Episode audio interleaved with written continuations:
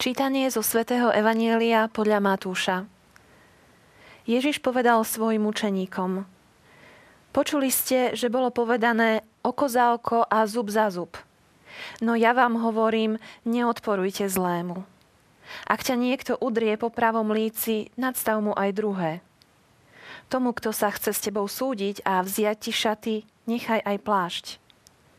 A keď ťa bude niekto nútiť, aby si s ním šiel jednu míľu, choď s ním dve. Tomu, kto ťa prosí, daj a neodvracaj sa od toho, kto si chce od teba niečo požičať.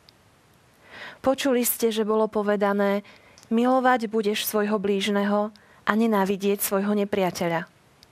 Ale ja vám hovorím, milujte svojich nepriateľov a modlite sa za tých, čo vás prenasledujú, aby ste boli synmi svojho Otca, ktorý je na nebesiach. Veď on dáva slnku vychádzať nad zlých i dobrých a posiela dážď na spravodlivých i nespravodlivých. Lebo ak milujete tých, ktorí vás milujú, akú odmenu môžete čakať? Vary to nerobia aj mýtnici? A ak pozdravujete iba svojich bratov, čo zvláštne robíte? Nerobia to aj pohania? Vy teda buďte dokonalí, ako je dokonalý váš nebeský Otec.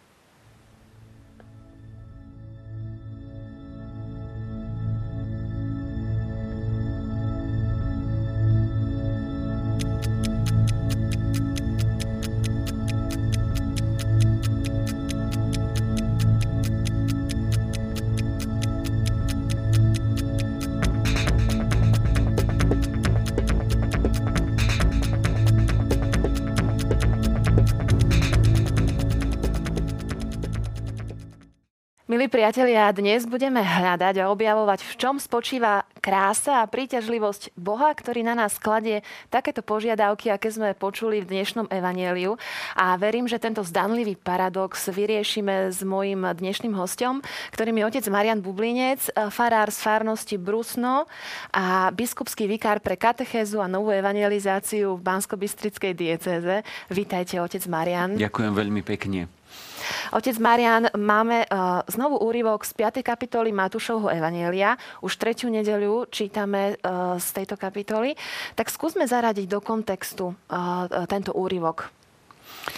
Možno by bolo dobre pripomenúť asi to, čo už aj sa aj spomínalo, alebo čo naši aj televízni diváci už vedia. A to je to, že je to súčasť reči na hore. Ale ono je vždycky dobre si pripomenúť aj to, že odkiaľ smerujeme a kam e, sa uberáme v tom evanieliu, ktoré čítame, pretože a tak ako ostatní evangelisti, aj svätý Matúš mal svoju takú víziu, že ako chce predstaviť Ježiša Krista, ktorú samozrejme vnúkal Duch Svetý, ale aj jeho ľudské uvažovanie k tomu prispievalo. A teda stále sa nachádzame v tej reči na hore, keď pán Ježiš v Matúšovom evanieliu vystúpil akoby nový Mojžiš, zasadol si na vrchu a začal učiť. A začína to blahoslavenstvami a potom pokračuje vlastne týmito slovami, ktoré sme aj dnes dnes ktoré sú iste plné paradoxov. Neviem, či ich vyriešime, ale skúsime sa nad nimi zamyslieť a zároveň objaviť aj krásu, aj to, že aký majú oni dopad pre náš praktický život, pretože ono to veľmi s tým našim životom samozrejme súvisí každé slovo Evanielia, každé Božie slovo. Často sa tu stretávame v tejto 5. kapitole Matúša s formou, ktorú Ježiš používa. Bolo povedané, no ja vám hovorím. A vysvetlíme tento kontrast. No, táto forma je veľmi aj, aj zaujímavá, teda aj veľmi silná, pretože je to forma, ktorá iste pobúrila tých pravoverných Židov, ktorí ho počúvali a niekedy sa im tak trošku ani niečo dujeme, že mali také reakcie proti pánovi Ježišovi, pretože sa ňou postavil na úroveň Boha to nebolo tak povedané, teda bolo povedané, to znamená Boh povedal. Boh dal Mojžišovi zákon a tak to bolo samozrejme interpretované a tak sa to v starom zákone aj verilo a tak to aj bolo.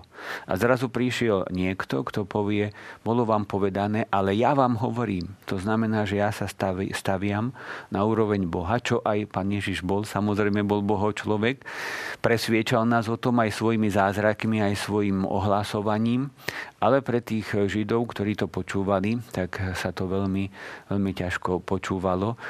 Svetý otec Benedikt XVI, teda emeritný pápež náš, keď napísal prvý diel Ježiša Nazareckého, tak on sa tam zaoberal práve aj touto formulou a citoval tam jedného židovského autora, rabína, ktorý napísal takú zaujímavú knihu, rabín, židovský rabín diskutuje s Ježišom Kristom, ona myslím vyšla aj v češtine a tam práve tento rabin židovský, sa tak, on sa tak stavia medzi poslucháčov pána Ježiša a hovorí o tom, že čo, on, čo vie pripustiť ako žid a čo nevie pripustiť. A práve on tak veľmi pekne ukazuje to, že aký je rozdiel ponímania toho židovského náboženstva a práve toho kresťanského pohľadu.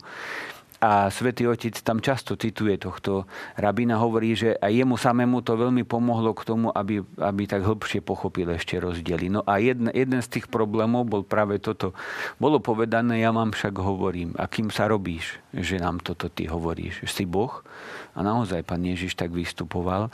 Niekedy niektorí zase nám hovoria, že pán Ježiš predsa nebol Boh, nikdy to o sebe nevyhlásil. Ale toto je jedno z tých miest, ktoré nám o tom hovoria. Nás presviečajú o tom, že dobre veríme, že bol Boho človek, ale pre tých, ktorí to počúvali vtedy, tak iste to nebolo ľahké a teda niektorí kvôli tomu aj, aj neprijali. Robíš sa rovným Bohu a to, to bolo pre nich veľmi ťažké. Aká bola tá, tá starozákonná spravodlivosť? E, oko za oko, zub za zub? Áno, to bola, no ani ne, nebola celkom starozákonná táto spravodlivosť, lebo tá prvá, prvá, prvá spravodlivosť, keď eh, Kain eh, zabil Abela, tak tam bolo, že je 77 násobná pomsta. A krásne to máme potom neskôr v Evangeliu, keď sa Peter pýta pána Ježiša, koľko ráz mám odpustiť bratovi, tak pán Ježiš mu hovorí 77 ráz. On 7 ráz a on hovorí 77 ráz. Čiže za, Kaj, za Abela 77 násobná pomsta, pomsta a pán Ježiš hovorí už na, akoby na druhom konci zjavenia, keď zjavenie vrcholí, 77 ráz odpustiť svojmu bratovi. Teda v podstate vždy. To, je, to znamená, to číslo znamená vždy, alebo stále. Takže mm, tá, potom to ale tak aj vidíme v starom zákone, ako postupne e, starý zákon objavoval tú veľkosť Boha a prišlo sa až k tej zásade oko za oko, zub za zub. Inak to bola zásada taká všeobecná, spravodlivá. Ani to nebolo ako zásada vyvolávania pomsty, že niekto ti e, oko za oko, zub za zub, ale bola to taká zásada také primeranosti. Teda, že ak ti niekto spraví takú škodu, ako keď ti vybije zub, je to dosť zlé, ale určite je to menej, ako keď ti vypichne oko. Čiže ty nemôžeš žiadať takú nejakú odplatu pre niekoho, kto ti, ja neviem, po, po našom povedaní ukradne 100 eur, tak nemôže žiadať od, od neho, aby ti vrátil tisíc. Takže no, to je taká zásada určitej primeranosti. Nie, niekedy to tak chápeme, že to bola zásada vyvolávania pomsty, ale nie, bola to zásada, ktorá platí nakoniec stále tej spravodlivosti nejakej svetskej, aj v tej súd, súdnej praxi, že ak ti taká škoda vznikla, tak primeraná škoda by ti mala byť odplátov. Hej. Keď ťa niekto okradol, tak by ti to mal primerane vrátiť. Pretože keď čítame to, čo hovorí pán Ježiš, tak sa nám to zdá ako štandard, ktorý sa asi ťažko môže aplikovať na svetskú spravodlivosť. Správne to chápem? No ono je tu taký jeden problém, alebo teda viac problémov môže byť, ale keď my napríklad čítame Evangelium, nemôžeme čítať Evangelium, vytrhnúť si jednu stať alebo jednu vetu a teraz ju aplikovať, ale máme pozerať na celé to Božie zjavenie a vlastne ním sa máme tak viesť, aby sme eh, dobre pochopili, čo nám chcel Pán Ježiš povedať. A bola by to taká námietka zaujímavá, že keď Pán Ježiš stál pred veľradou a vypočúvali ho, a sluha ho mm, dal mu za ucho, buchol ho po tvári, tak pán Ježiš tam nenadstavil druhé líce a povedal, e, povedal e, tomu vojakovi alebo sluhovi, ak som zle hovoril, vydaj svedectvo o zlom, ale ak dobre, prečo ma biješ? Čiže nebolo tam nadstavenie druhého líca a teraz my si môžeme položiť otázku, to pán Ježiš nedodržiaval sám to, čo učil, alebo ako to máme rozumieť, ako to máme chápať. A tá odpoveď je asi v tom, že keď sa verejne porušuje spravodlivosť, tak vtedy kresťan nesmie mlčať verejne. Ale keď sú také drobné spory, ktoré sú medzi nami, medzi susedmi, alebo v rodine, tak zase tam my máme vedieť odpúšťať, máme byť veľkodušní. Máme samozrejme odpúšťať vždy, ale nemôžeme to tak brať, že teraz ja som kresťan a nech si s nami robí spoločnosť, čo chce. To by bolo veľmi zlé ponímanie a chápanie tohto textu.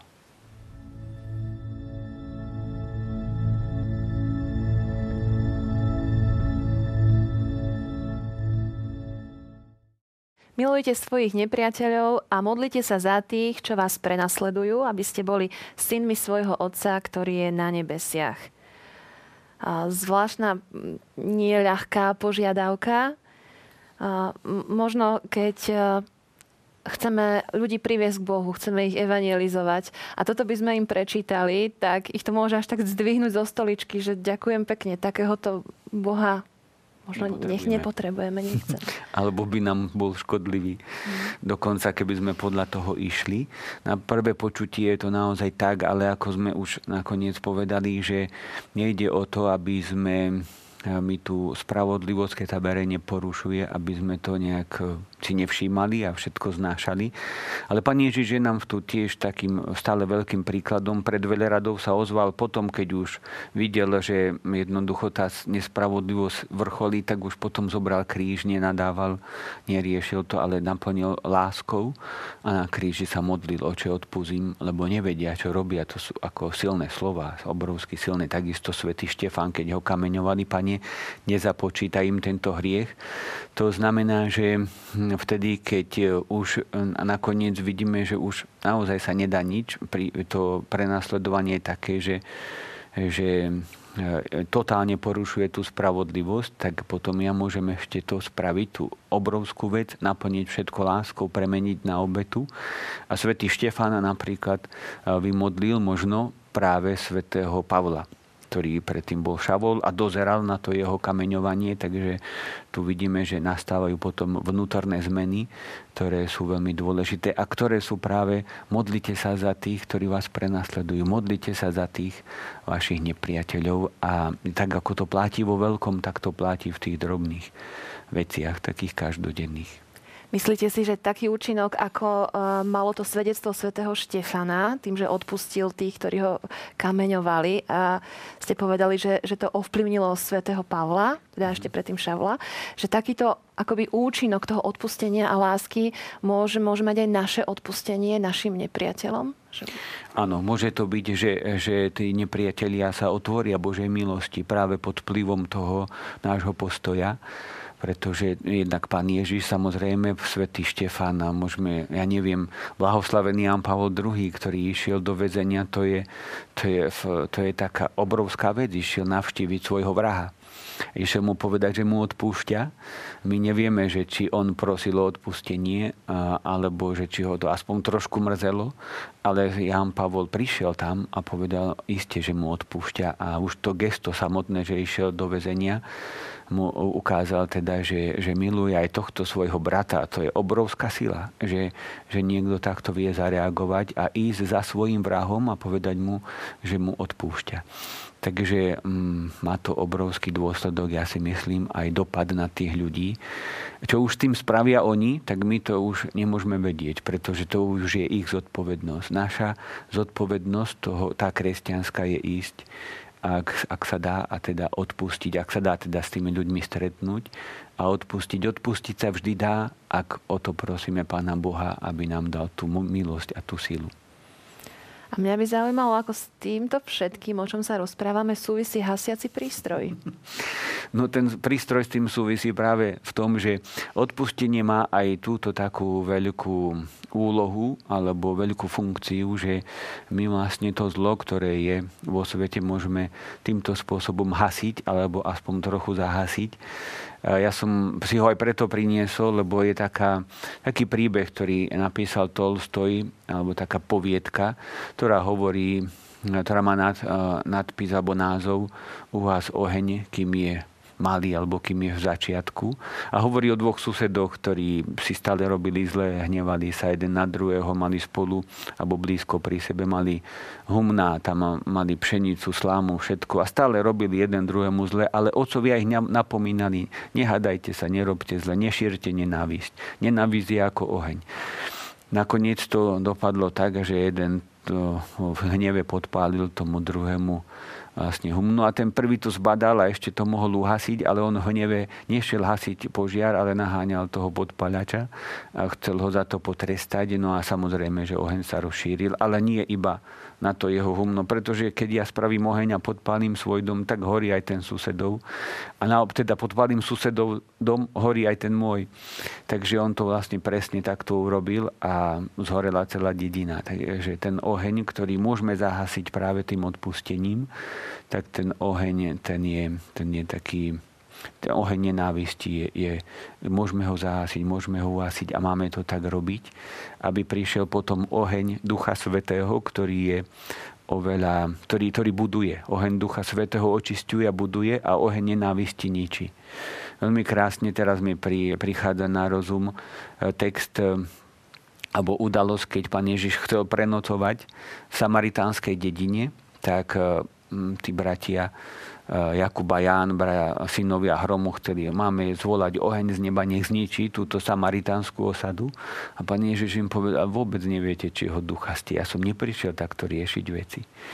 A potom čítame v skutkoch apoštolov, ako Ján išiel birmovať teda môžeme po našom birmovať eh, a nedostali Ducha Svetého, keď im Filip Diakon ohlasoval, a krstil, tak potom išli zvolávať Ducha Svetého. Možno, že do tej istej samaritánskej osady, alebo tam niekde, kde pochopili, ale my sme tu na to, aby sme e, zosiel, e, vyprosovali oheň Ducha Svetého a oheň nenávisti, aby sme hasili. Tak preto sa mi zdalo, že ten hasiaci prístroj bude dobrý na to, aby nám bol takou pripomienkou toho, že veľmi veľa sa dá spraviť práve tým odpustením. Nie je to jediná taká funkcia, úloha odpúšťania. Vieme, že to odpúšťanie je veľmi dôležité aj z iných dôvodov, ale aj to zahásenie, zastavenie ohňa, zahásenie nenávisti je určite dôležité.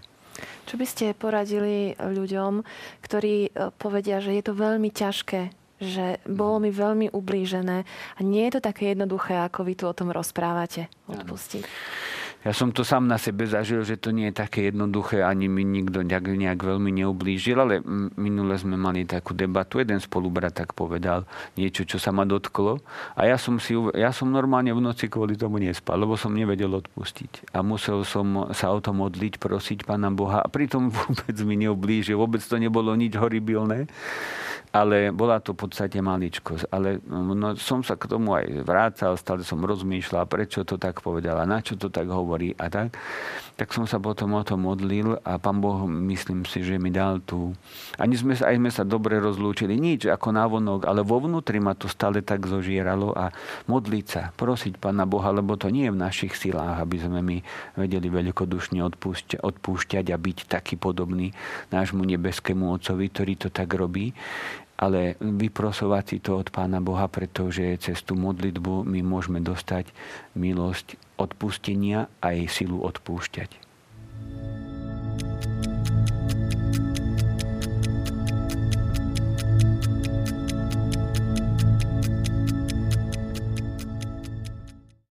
Posledná veta dnešného úrivku znela Vy teda buďte dokonalí, ako je dokonalý váš nebeský Otec je to také zaklincovanie tejto state, ktorá, ktorej sme čítali viac takých akoby náročných požiadaviek pána Ježiša a zaklincoval to tým, že buďte dokonalí. Dá sa to vôbec?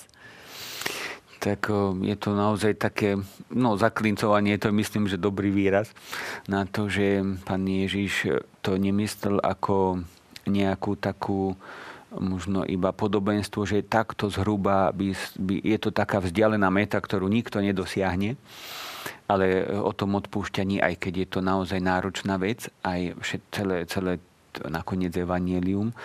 Ale pán Ježiš tým, že to povedal takto, tak e, nám povedal, že to myslel vážne veľmi vážne, ale tá dokonalosť ani nie je v tom, že by niekto z ľudí sa stal dokonalým tak, ako je náš nebeský Otec. Ani sa to tak nemyslí celkom v tom možno morálnom slova zmysle, ale Pán Ježiš nám chcel povedať, že aby sme vpustili do svojho srdca Boha, ktorý nás takými dokonalými urobí. Tá dokonalosť nie je v tom, že ja by som to svojimi silami dosiahol, ale dokonalosť je v tom, Naša dokonalosť je v tom, že sa otvoríme Pánu Bohu, aby mohol do nás vstúpiť a aby v nás mohol účinkovať a pôsobiť. Čo nakoniec svätý Pavol veľmi pekne povedal, už nežijem ja, ale Bože, alebo nepracujem, nežijem ja, ale žije vo mne Kristus. Ani som sa nenamáhal ja, ale Božia milosť vo mne. Ale samozrejme, že aj Pavol sa namáhal, ale to namáhanie nie je v tom, že ja čo si dokážem, ale ja čo si dokážem vtedy, ak otvorím srdce Bohu a nechám, aby vo mne, vo mne pôsobil. A to je, tá, to je tá dokonalosť, zrejme, na ktorú myslel svätý Matúš. Ale máme tu aj jeden text z svätého Evanielia podľa Lukáša, ktorý podobne hovorí, ale hovorí, buďte milosrdní ako je milosrdný váš nebeský Otec. Teda on zdôraznil milosrdenstvo. E, keď to takto spolu nad tým uvažujeme a spájame si to, čítame to takto spolu, tak zrazu zistujeme, že tá naša dokonalosť je práve v tom, že sa učíme odpúšťať a e, dovolíme Bohu, aby nám pomohol odpúšťať, aby sme boli milosrdní. Teda tá dokonalosť je v tom, že vieme byť milosrdní jeden voči druhému, odpúšťať jeden druhému a tým sa najviac pripodobňujeme nášmu nebeskému Otcovi, ktorý, ako sme počuli, dáva e, aj, aj dážď aj na spravodlivých, aj nespravodlivých, aj slnko svietiť na spravodlivých, nespravodlivých. Je tam veľmi silná veta, ak pozdravujete tých, ktorí vás pozdravujú, čo tým robíte, aj, aj pohania to tak robia, tak nič také zvláštne nerobíte. A naozaj niekedy e, my, kresťania, tak zareagujeme, že ten mi je nesympatický, ten mi ide na nervy No ale keď pozdravujeme iba sympatických, na to nepotrebujeme v podstate Božú milosť, lebo ten sa mi prírodne páči. A keď e, podpúšťame tým, ktorí možno aj nám vedia odpustiť, tak tiež. Ale Pán Ježiš hovorí všetkým. Váš nebeský Otec všetkým odpúšťa a všetkých miluje. On tam povedal, ako ste aj vyspomenuli, že toto robia aj pohania. A čo ty myslel? No, ja myslím si, že u nás je to trošku posunuté chápanie, lebo poha, za pohana berieme automaticky niekoho nepokrsteného ateistu ale v tom eh, vlastne kontexte evaneliovom v podstate ateisti neboli. Boli iba ľudia, ktorí verili možno iným, eh, žili v iných náboženstvách, alebo verili, boli grécky bohovia, boli rímsky bohovia, boli grécké rímske náboženstvo, kde ani tak nebolo to najdôležitejšie, možno, že tá viera, ale to teraz nebudeme spomínať, ale oni, oni napodobňovali, vytvárali si bohov podľa svojich vlastných predstav. A to bolo pohanstvo. Nie, že by boli neveriaci. Oni verili tým, tým božikom, ktorých si vytvorili. A pán Ježiš nám priniesol to práve zjavené náboženstvo, to opravdivé, skutočné. Takže pohan nebol ten, kto bol neveriaci. V podstate neveriaci ľudia vtedy, alebo takí vyslovení ateisti neexistovali. A v tomto asi spočíva tá príťažlivosť a krása nášho Boha, eh, ktorý eh, on sám chce pomáhať nám, aby sme dokázali tieto veci robiť. A to tí pohanskí bohovia nedokázali. Mm, áno, lebo to už žalme sa hovorí, že majú ústa, ale nehovoria, majú uši, nepočujú, majú ruky, nemôžu nič urobiť, majú nohy, nemôžu chodiť a zrazu my máme pred sebou Boha s ľudskou tvárou, ako často hovorieval svätý otec Benedikt. Boh s ľudskou tvárou, ktorý má tvár, ktorý má ľudskú tvár Ježiš, Ježiša Krista, ktorý má ruky, nohy, ktorý slúži, ktorý uzdravuje. A teda popri tej, popri tej náročnej náuke, ktorú nám dáva, tak nám ukazuje, že sa to dá. A my si musíme uvedomiť, že človek má taký obrovský potenciál v sebe, pretože aj Pán Ježiš nás miloval božskou láskou, ale ľudským srdcom. Tá, môžeme tak povedať, že tá jeho láska prechádzala cez to jeho ľudské srdce, čiže to ľudské srdce má v sebe obrovskú, obrovské možnosti, ak dovolíme Bohu, aby v nás pôsobil a môžeme otvárať ľudí E, k tomu, alebo pomáhať ľuďom, aby sa otvorili a aby sa stali troška lepšími. To je také naše poslanie. Myslím, že taký krásny príklad aj v tomto odpúšťaní, keď som nad tým rozmýšľal, je práve Mária Goretti, ktorá keď zomierala, e, tak povedala teda svojmu vlastnému vrahovi, alebo povedala o ňom, že chcem ho mať v nebi pri sebe. Tak ona nezomierala s nenávisťou voči Aleksandrovi, ktorý ju zavraždil, ktorý ju dobodal nožom, ale vlastne mu vyprosovala iste v nebi obrátenie. A vieme, že Alexander po tom väzení vstúpil do kláštora, robil pokánie ako terciár a veríme, že sa v nebi stretli a to je tá obrovská sila takého odpustenia a aj obrovský účinok toho odpustenia. Teda keby tu bola tá otázka, že či to má zmysel, tak má to obrovský zmysel odpúšťať. Ďakujem vám veľmi pekne, otec Marian, za vaše slova, aj za váš čas, aj vašu návštevu v našom štúdiu. Ja ďakujem. Milí priatelia, čo keby sme teraz chvíľku po skončení tejto relácie strávili s tým, že sa budeme modliť za svojich nepriateľov a za tých, ktorí nám ublížili. Skúsime to?